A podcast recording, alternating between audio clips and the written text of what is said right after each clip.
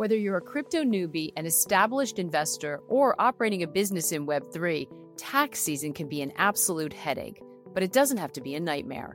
That's where Crypto Tax Calculator comes in, the software platform founded in 2018 by brothers Shane and Tim Brunette, crypto fanatics who were fed up with the complexity of doing their taxes.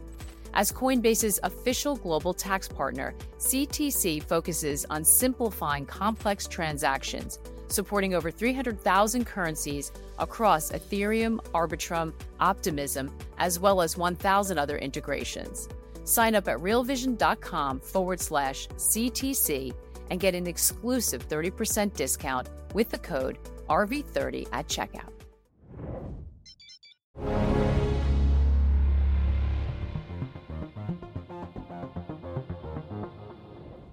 Hey, everybody, I'm Samuel Burke, editor in chief at Real Vision. Welcome back to Three Ideas.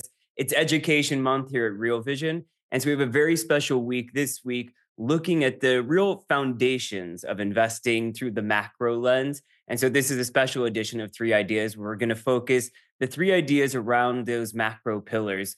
We're going to have a tutorial on investing in uranium and a special look at investing in sovereign debt. To do that, I have Nick Lawson, the CEO of Ocean Wall, with me. Welcome to the show, Nick. Thanks for having me, Samuel. Very pleased You're, to be. It's a, you have a very interesting background. CEO of this company, of course, but also decades with Deutsche, where you still continue. We're going to have viewer questions. If you're watching this show live, Nick will answer them as we go through the ideas.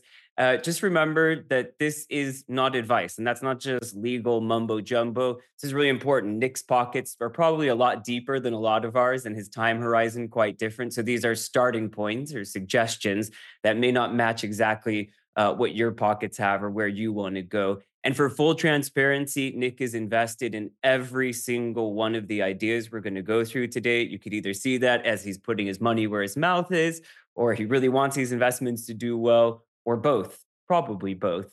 But before we get into the three ideas, Nick, I have to say I'm actually as excited as I am about hearing uh, about your macro outlook, not just because they under, uh, underpin the, the, the three pillars uh, of the three ideas you're going to have today because you have a quite fascinating, multifaceted look at the world. So, what is your global macro outlook right now, Nick? Uh, well, I feel I don't think I've ever been as excited about the opportunities for alpha than I do now at this stage of my career. And I started in the markets back in the early 90s. I think we're, we're a sort of constellation of factors. We have 40 elections taking place um, globally this year, maybe more. Now, these are consequential elections for the West.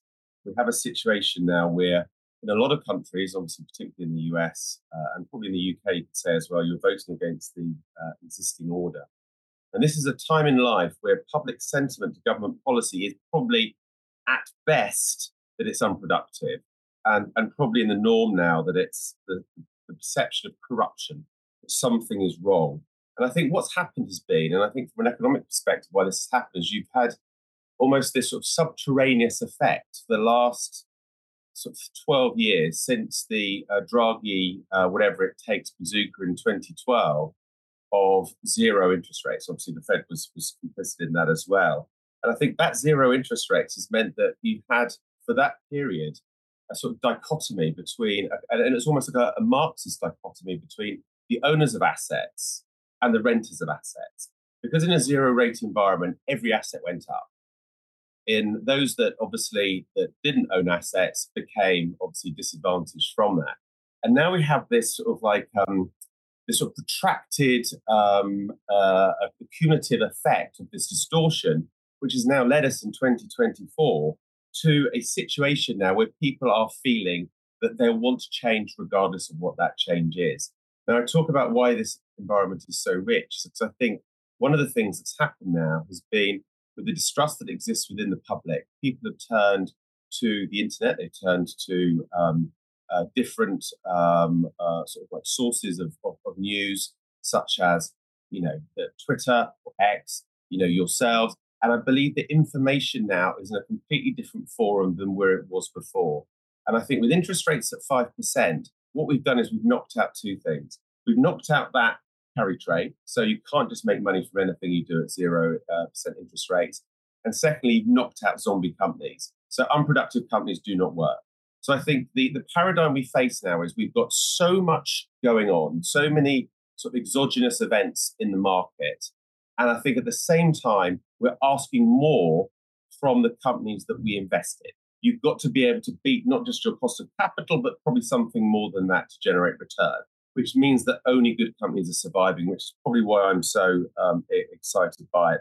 I think, you know, the, the, the, distortion for me is a positive one that we've moved to, to alpha away from just clinging to beta, just to just to tracking the market. So that would be my sort of in a nutshell my macro thesis. But but it sounds like a bit of a contradiction to me because on the one hand you're saying, well, the market isn't nearly as awash with capital as it was. We're going to get rid of all these zombie companies that have been, that have been out here because all this capital. They're going to be winners. It sounds like a lot of losers.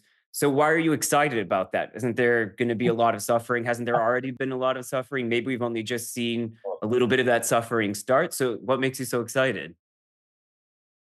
I think it's I think it's the, uh, a sort of very simple sort of precept or, or, sort of like axiom of sorting the wheat from the chaff. I think what we're doing now is we're really going to be in a position where we're going to reward high quality situations and companies. And I think what it requires is something that probably hasn't been in the market for some time, which is very, very almost forensic due diligence.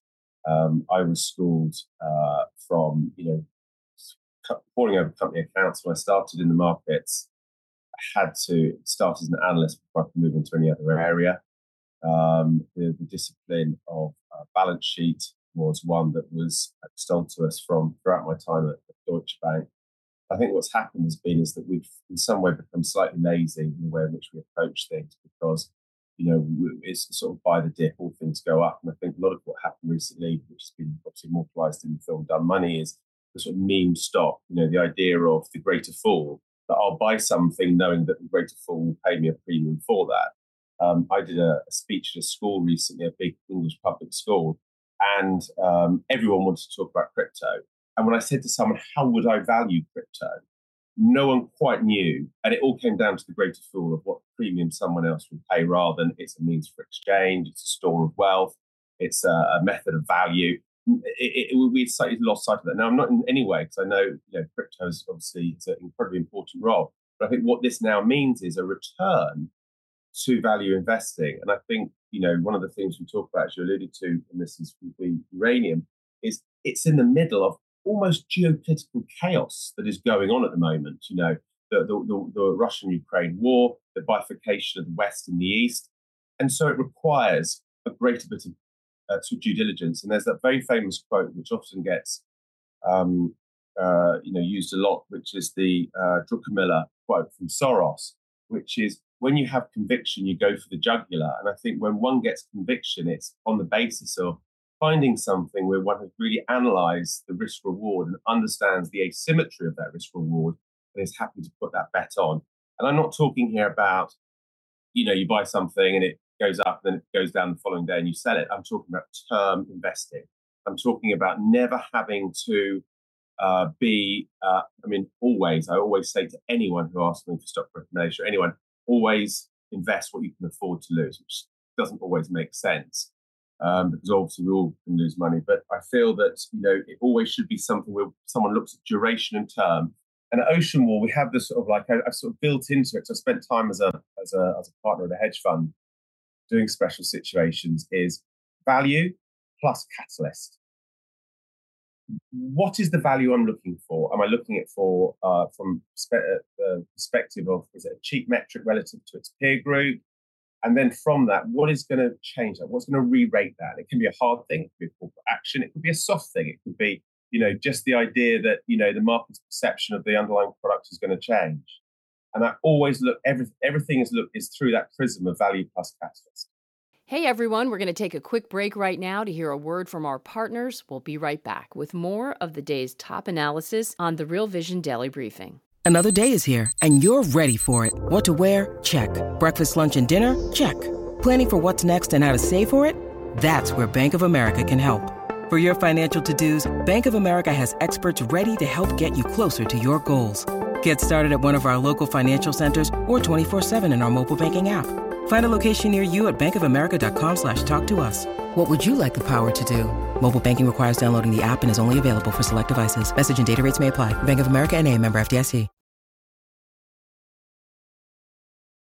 You're talking about conviction. So before we get into the the ideas, the three ideas that you have around, uh, two of which are around uranium, I really want to get uh, your underpinnings for how you see the uranium market. I mean, really a tutorial, a 101. Talk to yeah. us for, for those folks who are coming in for Education Month this month on the platform at Real Vision, don't know anything about it.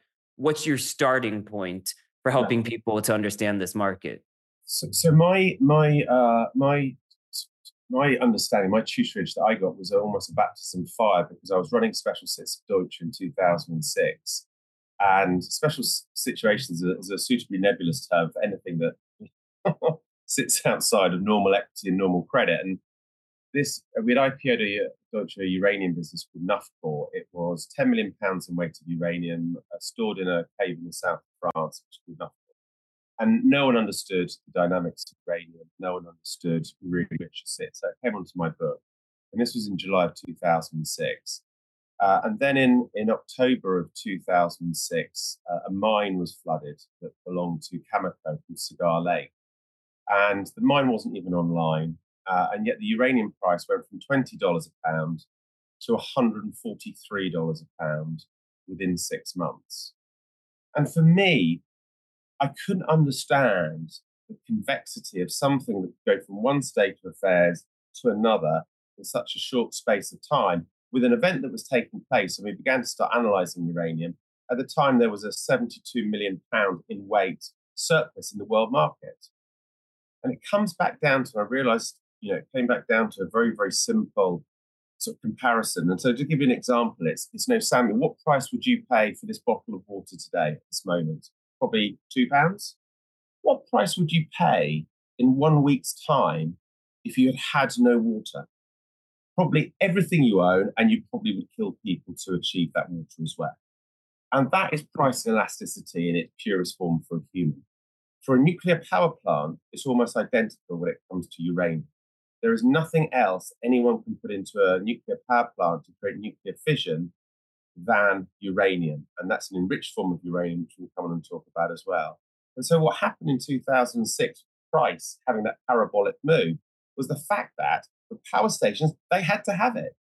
They had to have it. And so they would pay any price for that. Now, the input cost for uranium in a nuclear power plant is between 3 and 5%. So, really, you know, whether it's $20 or $100 or $300, it's pretty still pretty much the margin.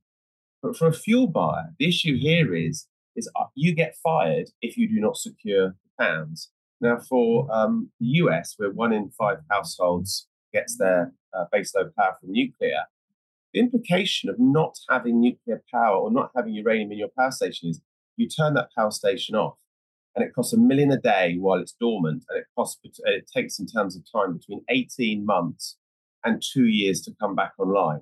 Now what does that mean in the meantime? Suddenly you know you have a situation where you've knocked out your baseload provider. Is it civil unrest? I don't know. I mean because we haven't modeled that. And so this event happened and um, so just to keep, keep going with the 101 like all good investment banks in the 2000s, we got greedy and we started to structure derivative trades around uranium. And we had a, a, a very brilliant guy build a, a, derivative on COMEX. Um, and, and sure enough, by the time that the uh, Lehman and GFC came, it knocked out all leverage and, you know, it got knocked out. And I'm not sure, Sam, Samuel, very much the chart up on the screen. So, so because it all is all part of the 101. So if you look at yeah. that move where um, uranium in 2006. That's the spike I was alluding to, where it went from $20 to $143. And then it came back down with GFC. And then it really came back down with the March um, tsunami that hit the Daiichi reactor in Fukushima, in the prefecture of Fukushima in Japan. Although no one died of uh, radiation, the 160 people that did die died because of a 100 foot wave hit the reactor. It actually hit a cooling station, which knocked out the kill switches, which allowed the reactor then did melt down. But there was the movement of people. But what it did do to the Japanese, and it also did to the Germans as well, was made them realize that, that nuclear is sort of what they always thought it was. It's death, it's Chernobyl, and, and people always conflate nuclear weaponry and nuclear energy. And I can come on and talk about why those are so different. But what happened with Fukushima was we went into this secular bear market. Now, I just want to, on the 101, talk about nuclear um, energy and nuclear weaponry. But I think yeah. this is the key thing. What happens is um, with uranium, it's mined as an ore and it comes out of the ground and it's known as yellow cake uh, because it has a goldish hue. And in it, you have the presence of the isotope U235. And what you're trying to do uh, uh, throughout the whole process of uranium enrichment is to effectively get increase the presence of U235, which is the, the fissile isotope. Um, but um, to do that, you've got to convert it into a gas, and then you enrich it into a centrifuge, and then you have to fabricate it. It takes a very, very long time to do. And what we'll talk about today is mainly on the mining side, but the whole chain is not only takes two years to do, it's also very, very fragile. So what will happen and what you'll see is the last point before I come on to the, the next question is what you'll find with uranium is because of what it is, nothing happens quickly. Everything's glacial because it is a radioactive material that can only actually be worked on by six countries in this world as it stands at the moment. Um, and so, because of its inherent qualities, to get it to weapons grade, it's about 90% U235. Put it into a, a pressurized water reactor, a, a standard nuclear power plant, it's about 5% U235 and to put it into the next gen SMRs, small modular reactors, it's about 19.75%, which sounds an exact amount, and it is. So what you have is on they're two very, very different things. But in 2011, the world suddenly went, it's as we thought it was. And so suddenly the world was awash with uranium. Well, and just to convert that chart that you just were showing into words, I mean, essentially, Nick, the price of uranium has remained below the cost of production almost you know, ever since then. And you reference Germany because you know Germany was the the best known case. People say, well, we don't want to happen what happened in Japan happen to us, and so cut. So how do you bring that to where we are today for someone who's just looking at uranium? They they think nuclear power, of course. They know what happened in 2011 with the Japanese tsunami. They know how Germany reacted. How, how do you reset the stage in 2024? So, so you had a, a, huge supply of uranium on the market, not only with the Japanese sellers, the uh, Germans were, but also you had a situation um, where after the Cold War in Russia uh, had ended in 1993, there was a treaty between the US and the American and the Russians called the Megatons to Megawatts program, which was to take enriched Russian weapons grade fuel and de-enrich it and put it into US reactors by de-enriching uranium rather than enriching it. And so there was a surfeit, whether it was de-enriched weapons and whether it's Japanese and German mobile imagery, there's a surfeit of pounds. As you quite rightly say, the price got to below $20 a pound. The, the break-even cost of US mines was around 50. It's, it's actually a lot more than that now. It's around $90 a pound. And so what happened was the whole industry moved on. So just to give you a quick example of that, in 2018 um, in Wyoming, um, uh, there were 20 mines that had uh, 32 rigs on them drilling for uh, uranium. You, you extract uranium for both hard rock and also you to do something called in situ recovery, which is where you mix some sulfuric acid and you suck it up. But these rigs in the US would all move. So there were 20 mines, 32 rigs in 2018. Today there's two. It's all moved to oil. Because of course it has, because you know it's efficient market, and so it goes to where the profits are. So not only do we have this situation where we've had this um, sort of collapse in pricing, but the mines have shuttered. So back when I was talking about the Nuffield transaction, the global market cap of uranium was about 150 billion dollars. Today it's around 60. You know, so we're still a very much smaller player because that's mines have shut. There's obviously been consolidation that's taken place, but then something happened, and that thing that happened for me was when I was at a hedge fund in 2018, which was the IPO of a company called Yellowcake, who effectively had the singular sort of modus operandi of buying and storing uranium in its ore format uh, in a place in Ontario called Port Hope, which is owned by Cameco. And they IPO'd on the London Stock Exchange. And I can tell you, Samuel, when I went to the meetings there, you could have them in a phone box. No one was there. No one was interested. Because why would they? You know, we'd been in a secular bear market for 10, 11 years. But then something began to change. And it changed with the idea that this inventory was being removed from the market. So fuel buyers who had been spoilt every time they issued an RFP, every time they went into the market to buy, there was always a million willing sellers suddenly the inventory was being removed. And what we're now seeing, and the big move we've had recently, is a function of open brackets, the fact there is no uranium, closed brackets. And there's lots of different elements for that. And I think probably one of the biggest has been the, um, and I used the word bifurcation earlier, the fact that the West and the East are beginning to split. And I think it's along the lines of the fact of, obviously, because of the war, but the fact that China has a huge nuclear program.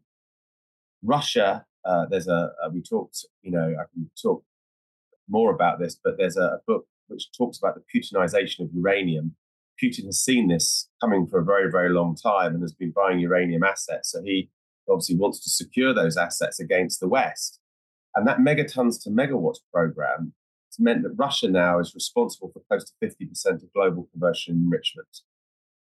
And as you know, in the House at the moment, they're looking to ban Russian imports of enriched uranium, which is a little bit like Turkey's voting for Christmas, but I can talk more about that. But the key thing, the OPEC plus all of um, of, of uh, uranium producers is Kazakhstan, and inside that is a company called Kazatomprom, and uh, they are responsible for 42% of global production of uranium. So that makes them OPEC plus in their own right. Now, Kazakhstan, which I've visited seven times, twice this summer, sits to the south of Russia, uh, sits to the west of China, it's to the north of the Kyrgyzstans, Uzbekistans, the Dagestans, the Pakistans, and then to uh, its west, it has it has the uh, Caspian Sea, the Black Sea, and the Bosphorus.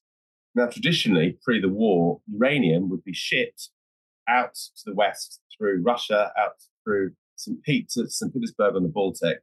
That's gone. That's gone. You know, whether it's through self-sanctioning or through um, uh, the countries themselves not doing it, you know, we can no longer ship pounds out through uh, the uh, out through Russia. So how does it travel? Well, uranium now has to go through this tortuous route that takes it through the Caspian to Azerbaijan, through Georgia, through the Black Sea, and then round through the Bosphorus.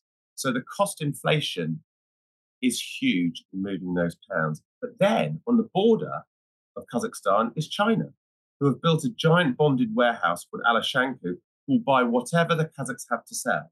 Now, if you get paid cash on delivery, why wouldn't you just sell it to the Chinese then have to sort of deal with the Azerbaijanis who are at war with the Armenians, hate the French, you know, and, and, and going through routes. So I talk about it's class seven material, it's a radioactive material. You can't just change tack, you can't just ship it through countries that don't have a nuclear policy.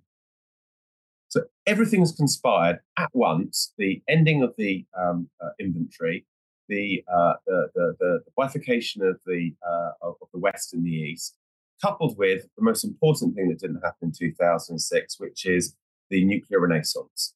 You know, back in 2006, we didn't really have iPhones, we didn't have electric cars. Uh, now, obviously, we have to have, uh, if we're to achieve our net carbon, our net zero goals, as part of COP28 and every other COP before that, you know, we can only rely on nuclear. We know with intermittent power, the wind don't blow and the sun don't shine, they don't work. And so we're now in the situation where we cannot afford not to be investing in nuclear. So every country now has an aggressive, pretty much an aggressive nuclear policy to build out, coupled with what Bill Gates and Terra Power are doing, and many other companies, um, uh, Sam Altman uh, as well, looking at small modular reactors. Small modular reactors uh, effectively are, as they say, modular come in kit format. You can assemble them quite quickly. I can put together one uh, 35 megawatt one, which would uh, be able to power Leeds you know, just shy of a million people. So we have this nuclear renaissance coupled with advancements in technology.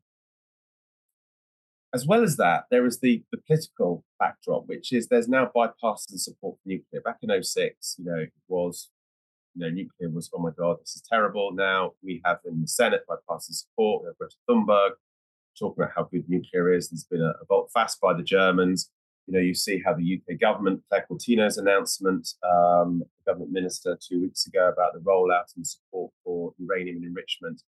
And so everything's conspired at once to create so, this, this huge, this huge swell event. And so the alacrity of the move we've seen in the last five years, so we've gone from twenty dollars, we're now at one hundred oh six. I think we'll probably go to two fifty. Why not a thousand? Because it doesn't matter. Now, just one last comment before your question is I cannot think in my career of any commodity that's gone from $20 to $106. Oh, ah, it's gone up by more than five times in the course of a couple of years where supply hasn't come online. supply is actually being cut. You know, you had Kazatomprom warn, we may have Cameco warn. The two biggest producers in the world look like they can't, are, they're, they're, I don't know this, but they might be buyers themselves. It wouldn't surprise me. We're going to take another quick break to hear a word from our partners. We'll be right back with more of the day's top analysis on the Real Vision Daily Briefing. When you need mealtime inspiration, it's worth shopping Kroger, where you'll find over 30,000 mouthwatering choices that excite your inner foodie. And no matter what tasty choice you make, you'll enjoy our everyday low prices, plus extra ways to save, like digital coupons worth over $600 each week. You can also save up to $1 off per gallon at the pump with fuel points. More savings and more inspiring flavors make shopping Kroger worth it every time. Kroger, fresh for everyone. Fuel restrictions apply.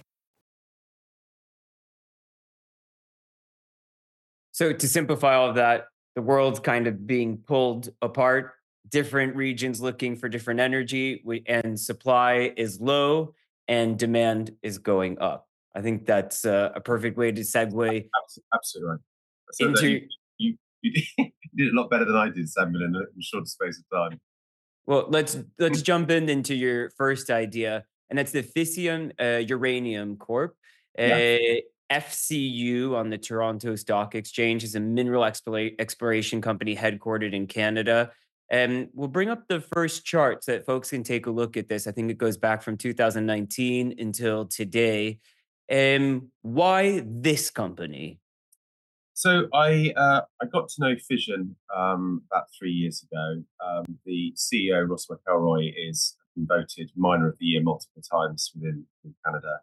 Uh, the assets are world class. Uh, the jurisdiction of Canada means that when we have a world now which is going to uh, split between West and East, here we have the most favorable jurisdiction in the world, in North America, where the Americans will be able to buy them. And what you'll find in my uranium picks is they all have a North American flavor. I want to be I want to be long North American uranium. I don't want the risk of, of owning something in a in a uh, another territory that isn't party to, to, to, to, what Western ideals and philosophy is. Now, Fission had discovered uranium in 2011. Um, they effectively were flying um, planes, low level planes over the Athabasca Basin in Saskatchewan. Now, Saskatchewan is, is vast. The Athabasca Basin itself is twice the size of England. Uh, full of the uh, local indigenous First Nation people, so there has to be a lot of respect for those. Fission do that. They work very, very closely with the indigenous um, First Nation people who live there. Um, secondly, the fact is to fly these Geiger counter um, uh, planes very low over the forestry is to effectively identify boulders. I say boulders, they're about that size, that have radioactive material. When they find those boulders with the Geiger counter, they then look to triangulate from the thawing of the last ice age 10,000 years ago where those boulders have come from. And then what they look to try and do is vector in and find out where those uranium seams are. And uranium is a little bit like a, a sort of like a, a, very sort of like different shaped pearl necklace. There's non-conformity, and what I mean by that is you get big lumps, you get small lumps, but really, um, uh, a quarter of the year supply of uranium in its ore format is something the size of a what do I say, a sort of five, six story townhouse. So you have to be absolutely precise. And where they're operating is obviously vast. And what they've managed to do is be able to find an area called Patterson Lake North. So there's two radioactive seams that run through the Athabasca Basin. The one on the right is run by Cameco, which is really an acronym for Canadian Mining Company. Um, and uh, they're they have Cigar Lake, McArthur River, and you know they are coming to the end of their natural life. But Where they have in Patterson Lake North, they have amazing um, uh, resource and reserves, and we think they could probably add about 135 million pounds of uranium. Now, you value that at 106, where the, the is at the moment, and that's suddenly an, an EBIT number of uh, uh, 1.4 billion, 1.34 billion dollars against a market cap of 1.2. So suddenly, just it's, it's, less than one times EBIT on its available reserves that are there at the moment, and obviously it's still drilling and looking for for pounds. And I just feel at the moment, you know, I think there are uh, a lot of people that will appear, Samuel, on your show and on Real Vision and on X, who will purport to be uranium geologists. These guys have been there since 2011. They've worked with the communities. They won't start mining the pounds, and it shows you how glacial everything in uranium is until 2029. Nothing moves quickly. So anyone who comes to you with a get rich quick scheme, like I've, I've found pounds, we've pegged the pounds, whatever, it ain't true. And I think what for me, the reason I selected Fission was because the concept of fiduciary responsibility, both to the local people, their miners, but also to shareholders as well. And you can see from the share price chart, um, you know, they have returned for shareholders. I think there's a lot more to do, to, to a lot, lot more to go from here as well. And I can't think of better custodians, and I own the shares. Well, if we go back to that chart, I think a lot of folks looking at that would say it looks like it's it's had its good run right now. Is this the right time to get in? What's what can you answer that question? And what's your time horizon? Yeah, I mean, it, it, it, comes back to the point I made: is I cannot think of any commodity that's gone up five times and no supply has gone online. We're dealing with something which is is doesn't have the normal supply demand parameters. Like the price goes up, supply comes online, find an alternative. You know, we wrote a report before Christmas, which is available on our website, oceanwall.com, looking at the risks to uranium, and, and probably the biggest risk is fusion. So fusion against fission is the conjoining of the of the uh, isotope uh, 235 and, uh, oh, sorry, hydrogen isotopes rather than the uh, uranium isotopes. But the commercial application is not until 2040. You know, it's very difficult. I mean, people talk about, oh, we can get seaweed extraction. Well, that doesn't start until $200 a pound. There's nothing out there that disrupts this. Now, you know, you'll probably at the end, I won't, you know, go to the pub and say what keeps me up at night. There are things that keep me up at night about the trade. But I certainly feel at the moment when I've got a global market cap uranium, and uranium is not just miners, it's sequesters, I people who buy and store it like Yellowcake and Sprott. You have producers like Cameco. Uh, you have uh, these explorer um, producers like Fission, and then you have the enrichers. It's $60 billion global market cap. That's one tenth of the EV of ExxonMobil. This is tiny. And the, and the apex predator in this trade is the hedge fund. Because when the hedge funds get involved in this, this thing will absolutely roar. And the reason I say that is back in 2006 7, although it was the, the fuel buyers who wanted the fuel for their power reactors, it was the hedge funds that got in front of them. And it won't take much to move this because it's such a tiny market cap. Now, we've already started to see rule 8 disclosures from some hedge funds owning this in certain names. I actually think this will begin to happen. And it comes back to that point, Samuel, as well about alpha. You know, this is this is pure unconstrained alpha that sits within this trade at the moment. I think what you will begin to see is people who probably said, "Oh, it's too small for me." I think, well, hold on, you know, and, you'll hear this in Mayfair, you know, and uh, out in Connecticut. A lot of people that were saying, you know, hedge uh, uranium was going to make my year. You know, there's a Bloomberg article. I won't name who the hedge fund is. They had a good year last year. They see this and oil as their as the stocks for the year, and, and it won't take long until you begin to get that traction. And it doesn't have the liquidity for the hedge funds to fully manifest the trade, which is why it's so exciting for your viewers, listeners, for high net worths, for small family offices uh, uh, and retail investors. But you have to be patient. You can't allow yourself the the, the, the, the vicissitudes of the market to disrupt the way in which you're looking at this. You're very convincing and you clearly know the market and the players here, but you said there's nothing that could stop this. So, what could stop this? Um, so, what could stop this is there's something so terrible that it derails the nuclear renaissance. Uh, and that for me is a horrific nuclear accident. And to tell you the truth, it won't really matter if that happens anyway, because I think we'll have bigger things to worry about. Um, now, to derail the nuclear renaissance means that you have to effectively talk about no new builds and potential shuttering. So it'll have to be a safety flaw that so, so almost becomes endemic with certain type of reactor. But I think what you find now with the post uh, Fukushima and Chernobyl is how safe and secure these are. I think it's very interesting with the bombing of uh, the Zaporizhzhia um, uh, pressurized water reactor in Ukraine at the start of the Ukraine Russian invasion. You remember it was being hit, and everyone was, oh, and what people were doing is like, oh no, if you if you if you drop a bomb on a nuclear power station, it's a double nuclear. So well, that's not true because one is fuel rods um, enriched to 5% U235. The other one is nuclear bomb, which we talked about earlier, is 90%. But what happened was Zaporizhzhia, which is the largest pressurized uh, reactor in Europe, stood up. And there's now features where you can whip out the fuel rods in nanoseconds from these reactors. There's kill switches everywhere. So they're very, very safe. It would be something like a, it'd be something so horrific that, to tell you the truth, Samuel, I don't think would, I think money would be the least of our problems. I cannot see anything at the moment derailing this trade other than something that, oh, there is one thing governments. You know, I think governments could suddenly go, right, enough's enough. We've had enough of this. We are going to start sequestering uranium back off um, companies themselves, but they'd have to pay market price. But it'd be some some form of nationalisation. I think would be the thing that would worry me. I mean, I was going to say I, it would be another tsunami. It sounds like, but even in your mind, you're saying that you think the safety procedures have improved so much that even that uh, doesn't deter you. But, but, the other thing as well is nuclear power stations have 40 year minimum or 40 to 60 year plant lives. So even if a terrible accident happens, you've, carry, you've got to carry on fueling the existing reactors. Now, existing demand for, for uranium is 190 million pounds a year. Supply last year was 135.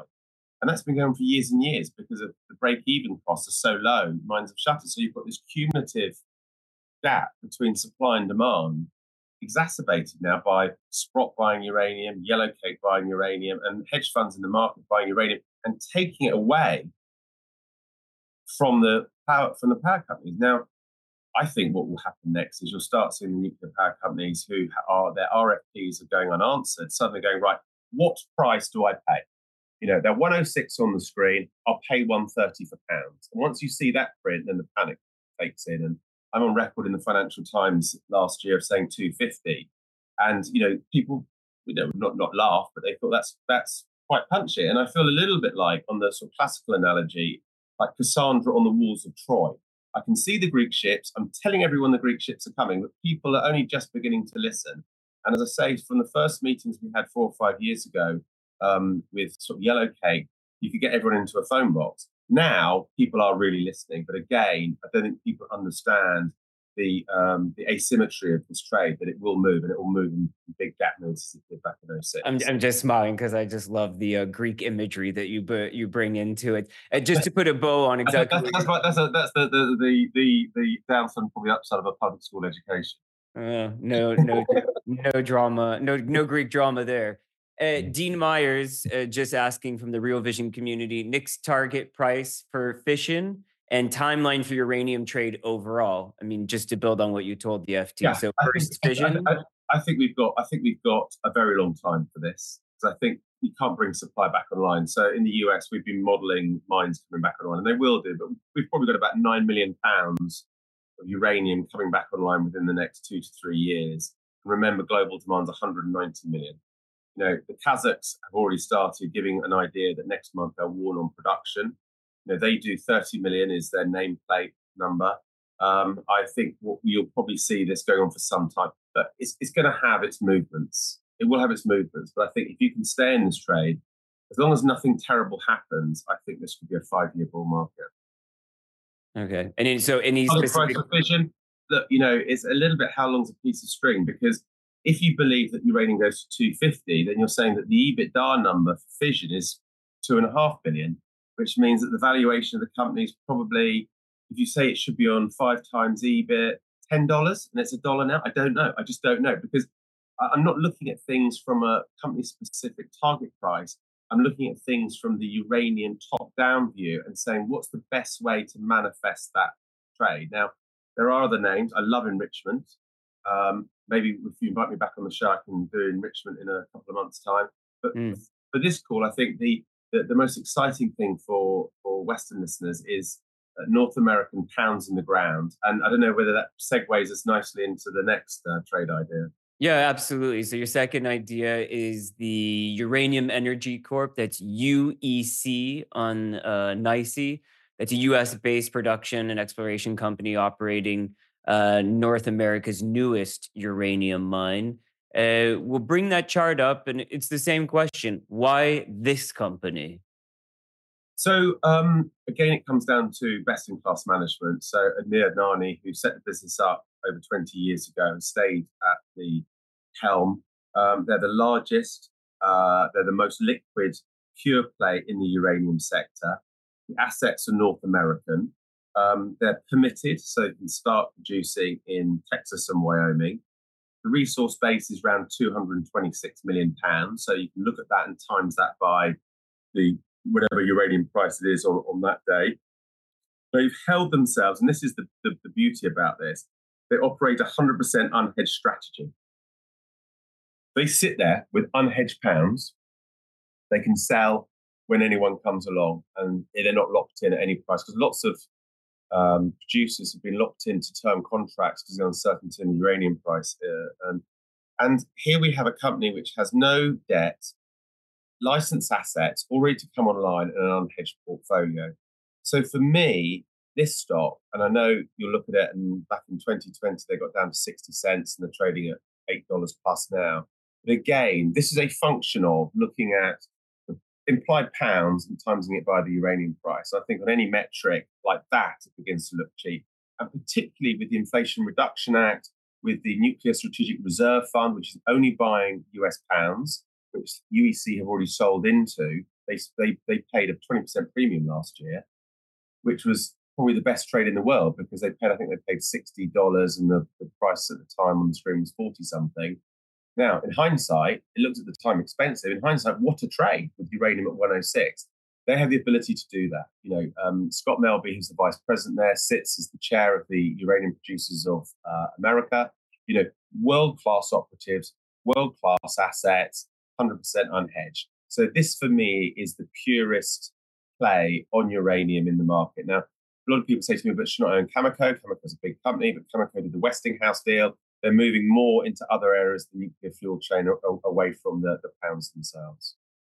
So you answered the right now, but again, specifics, any targets that you or Ocean Wall have for as a house, as a house, we don't normally have targets on stocks. What we do, as I say, we have the thesis and then we look how to manifest that. You know, where could this go to? You know, again, if if, if the uranium price doubles from here this year, twenty dollars.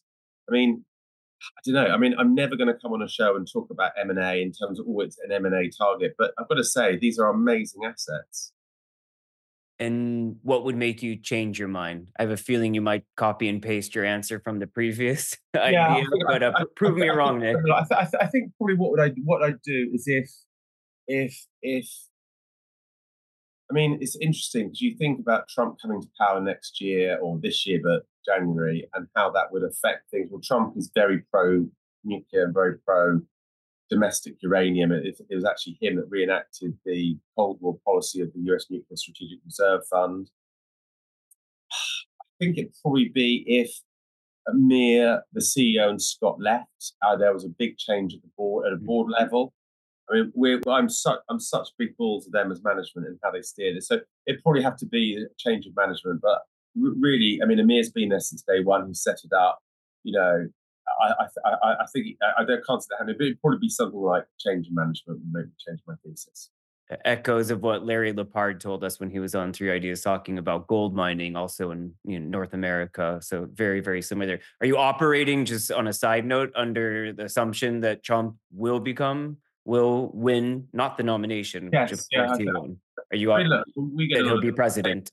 Well, we get a lot of information from people that you know they're going to let him fall over with the you know the various indictments that are against him. Um, but I feel at the moment that um, a lot of people surprise me. A lot of where I seem to be see to be quite moderate liberal friends who feel that a strong man is needed. It probably comes back to that point that we talked about at the top of the show, which was around trusting governments. And I think, you know, whatever you say about him, he does, you know, people don't like him, but he does seem to, you know, give you a sense of he's a strong man and he gets stuff done. So I think looking at, I think we all knew how New Hampshire was going to go. Or I think the course, the way in which it's going to go for that this year will be he will be the candidate naturally, um, and I think he's most likely to win. I think you know that probability I saw on spread betting was twos, two to one that he wins, and I think we're modelling for that scenario. Yeah, so somewhat anecdotal what you're talking about, but you're the second person on Real Vision to talk about this as a, a, probable outcome and it's clearly affecting how you're investing. So uh, don't always do the political thing here on Real Vision, but for your next trade, it's kind of inevitable to talk about politics.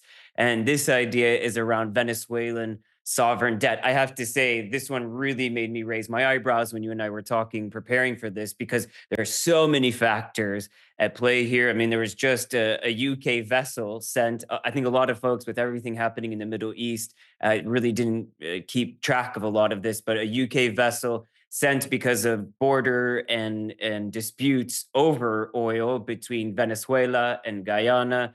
This is a country that I've spent a lot of time covering in my career. So I was surprised just to set the, the stage for this. It's sometimes difficult to, to trade uh, Venezuelan sovereign debt or invest rather. Uh, so Nick recommends the FPP Sovereign Recovery Fund. But wow, set set the stage here for this because this, this surprised me. I, am gonna, I, am gonna, I'm probably going to ask you a few questions because I do know that you're actually famous in Venezuela. Yeah, well, I, I got the wrath of uh, Hugo Chavez when I was covering him diligently, journalistically, and sometimes when you do your job well, you get uh, called out by name by uh, Mr. Chavez. But he's uh, not, doing, not calling out my name anymore. well, look, the, the, the, situation with Venezuela for us was back in 2021. We started looking at uh, some some stress sovereign names, and uh, you know, Cuba was trading at eight cents and Lebanon was trading at 11 cents. And here was, you know, Venezuela trading at five cents. So I thought, well, you know, what I know about Venezuela is it has more sort of oil and gas than Mexico and the US combined. It's got bauxite, it's got gold. You know, we can drill into the number now that we now have of uh, barrel reserves uh, in oil, and it's uh, almost close to sort of numbers of gas fields. And yet, it had gone through the situation where after the collapse of oil prices in 2014, and this is obviously post Chavez, you know, Maduro had become a lot more authoritarian. And we saw this massive exodus on the news of Venezuelans leaving. We saw uh, people hungry. We had a terrible sort of political climate. And the, and the country sort of descended into this situation of sham elections. And then ultimately it led to sanctions on the country um, uh, by uh, Donald Trump. And the, the, the feeling was that this was a Marxist country. And I think to, in, inherently, I think there's still a view that it is. I mean, I know since 2006, three Russian bombers with nuclear capability have flown over Venezuela. Um, they didn't uh, vote, they abstained in the vote the UN on the Russian invasion of Ukraine. And you'd had this sort of like US had come in and, and they'd supported a, a guy called Guaidó who had uh, been this sort of like puppet in their name, but Maduro was still seen as the strong man. But we began to think about this and we started to think about, well, what's our downside? If, if, if the bonds are at five cents and Lebanon that owns nothing is at 11 cents, well, and they're dollarized assets, this looks interesting. So we started to really begin to map the, business, uh, the, the, the country. And when you look at where it sits geographically, you know, it's not far down from the Gulf of Caribbean. The, the crude that it, uh, the oil that it produces is, is, is quite a, a, heavy crude that effectively has to be distilled, but the distillation facilities are up in Florida in the Florida Keys. And then the war happened, uh, the Ukrainian war. And suddenly we begin to start seeing the situation where uh, the world is looking for new sources of oil away from conventional sources. And obviously, we have a very uneasy relationship between the Middle East and Biden. Now, if you're Biden, what are your options? You could go to sort of theocratic Iran, no. Or you could go down the road to your sort of like neighbors where you have 600,000 Venezuelans who have already come into your country anyway and start to think about a sort of détente. And so what's happened has been driven by the oil price. There has been a rapprochement that's taken place um, uh, in the last couple of years, which effectively was articulated on the 18th of October last year with the suspension of sanctions. And it's probably just worth bringing up that chart now because it reflects exactly what you're talking about. Continue, Nick. Yeah, sorry. So, so the the the, country defaulted, uh, the the bonds had traded down, and then the sanctions came on top, and now we're in a situation where, you know, the the the, the, the sanctions have, have been suspended. And what does that mean? Well, the sanctions were quite a tax on U.S. people anyway, because there's a U.S. ban on secondary bond dealing. So all the big U.S. bond houses that owned uh, Venezuelan bonds were suspended from buying or selling. JP Morgan Emerging Market Index that holds these bonds just took them out of the index completely. So not only did you have the, the sanctions, default, you had JP Morgan selling these bonds as well out of the index, which is why they got to five cents. And we began to start seeing, and I, I can say this with my hedge fund hat on, when you're in a hedge fund and you own a, uh, an asset that's really priced in cents, it becomes a talking point for your investors. So normally by the end of the year, unless you're massively convicted it'll rally back, you get rid of it. So you began to start seeing people just dumping their positions in in Venezuela because they felt that this was never going to end. And now we're in a situation where US investors can buy it again. Now, we have some numbers which um, we, we won't talk about today, but we effectively believe that Venezuela will recover rather than need to restructure. Now, previously, when you have distressed countries who have to restructure, they have to go to the Paris Club, the IMF. Um, here, you have a very, very rich country, and we actually work out that if they do one and a half million barrels of oil this year, up from 700,000, that effectively computes at about 130 cents in the dollar. Now, they're trading at 21 at the moment. Now, that for me, again, is the kind of asymmetry I like because I can sort of understand that even if Trump does get into the White House, as we believe he will do, again, he needs cheap oil and gas. And you have your neighbors down the road. And there's another thing as well about repatriation of, of, of folk, which is, you know, Venezuelans probably want to go back, to be perfectly honest. You know, it is a, a socially, dem- historically a socially democratic country. There's elections that take place uh, this year. Now, the opposition party is a lady called uh, uh, Marina Machado. Whether she gets elected or not, you know, we're beginning to st- take proper stabs at democracy within this country. If you go to Caracas now, it's very, very similar to Moscow in 91. It's casinos, Ferrari garages. It has a sort of like a, a frontier town element of it as money returns. Chevron are there, Repsol are there, Shell are there. So we're beginning to start seeing, you know, a reopening of this country. Now, if they do, as I say, begin to start producing oil, they won't need to restructure their debt. Now, we reckon that par plus accrued, so par being 100, accrued interest on these bonds is 60. That's 160. You know, so it comes back to this idea of asymmetry, you know, that what's my downside in dollarized assets? everything that you're saying rings true for me, both journalistically and anecdotally. I have you know, a lot of close contacts, even people still in Caracas. I know you know things are getting back to normal as normal as they could be in, in this time span. But the the thing that I'm trying to think about here is, well, the sanctions have already been lifted. So is is are, are you? What's the next catalyst? That's a great point. They've been suspended. They've been suspended and they come to an end on April the 18th and we believe with very high probability that they'll be extended again. So we believe that what, what's happening is, is, as I say, this rapprochement, but it's a it's a backwards and forwards. I mean, Maduro has done some crazy things, as you talked about. The Essequibo um, land that sits between Guyana and Venezuela, which is incredibly not only very fertile but is, is full of oil, has been a arbitration point since the 19th century when the British ceded it to Guyana. So now we have a situation where we've got Maduro doing crazy things, but that seems to have taken a bit of a back burner I think he's realised his unpopularity with this. Now, whether he wins free and fair elections and comes back into power, you know, there is still this issue that the US need to keep Venezuela close and away from any Marxist influences and to keep that oil for themselves. So, so really, what you're saying is kind of, in spite of whatever happens in Venezuela, the fact that America is going to be so desperate for for oil is or is going to continue to be even more so is really overrides whatever happens, whether it's really free or really fair elections there. Again, you, have done it in a nutshell. Absolutely right, Sam. And I'm just wondering, any type of targets you have? We had that chart up. Yeah, I uh, mean, I, I, I, I, I, think let, let's let's be let's be conservative. I think uh, so. Let's have a base assumption of a million barrels a day. I think, and maybe some sort of restructuring, some haircut in the bonds. I think, you know, 75, 80, so four times money. And what would make you change your mind? I'm sure oh, with Guyana, even though that yeah. Yeah, I, I, I, think it'd be something bonkers. I think it would be. Um, I think you'd probably, and I, and I and I have another view on Russia. I don't think they'll come back to the fold. But it will be if Russia come back to the fold, and um, because I think you know if you hadn't had the Russian-Ukraine war and the the, the Arab uh, or the Arab situation as well as it is at the moment, all would probably be 10 dollars a barrel. You know, we're not shy of it globally, but I think because of the geopolitical tension, because of the logistical issues, because of the the the the, the, the way in which the we're moving into we're polarizing as a world. I think I think it would it almost have to be a, a, a welcome breakout of peace, which would probably change my thesis on Venezuela. But the country's growing at 10 to 15 percent. It has a huge amount of agricultural land. It has a huge amount of mining. As I said, it's got bauxite, gold.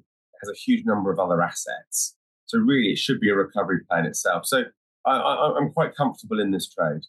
Yeah, it's interesting because, like I said, I've anecdotally heard a lot. I still report quasi in Venezuela. And so it's the first time I've really heard investor sentiment start to match or catch up to what I've seen anecdotally, the casinos that you referenced. I just want to go back to uranium for a bit. I think you're going to say you can't answer this. You might be restricted. Uh, but Dean Myers asking uh, his second question. Nick didn't cover ASP uh, isotopes, but I know he likes it. Curious to hear his thoughts on ASPI versus Silex uh, and, and, as enrichment plays.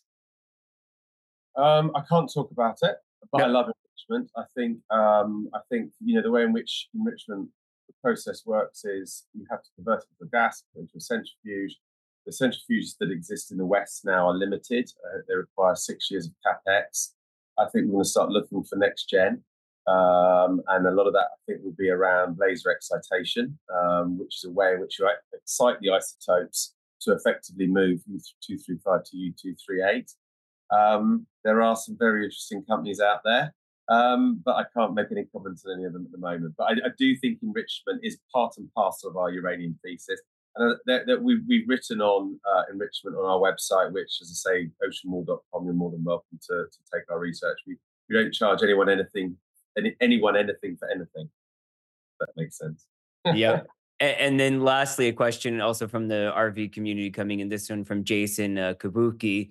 Is this the year that we all realize the world is going fully electric? And what does that mean in the markets for oil and EV producers?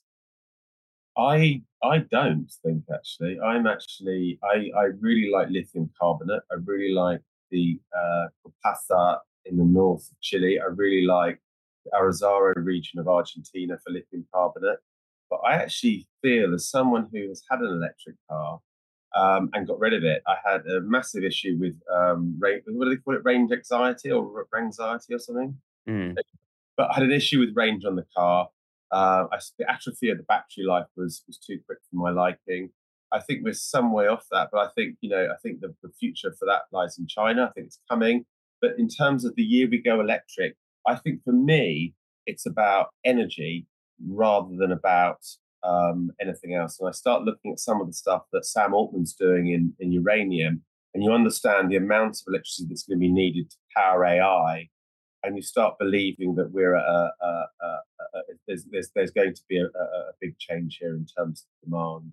Um, but I, I think the electric car, I think we're still, I think we're still a couple more years off really fine tuning that.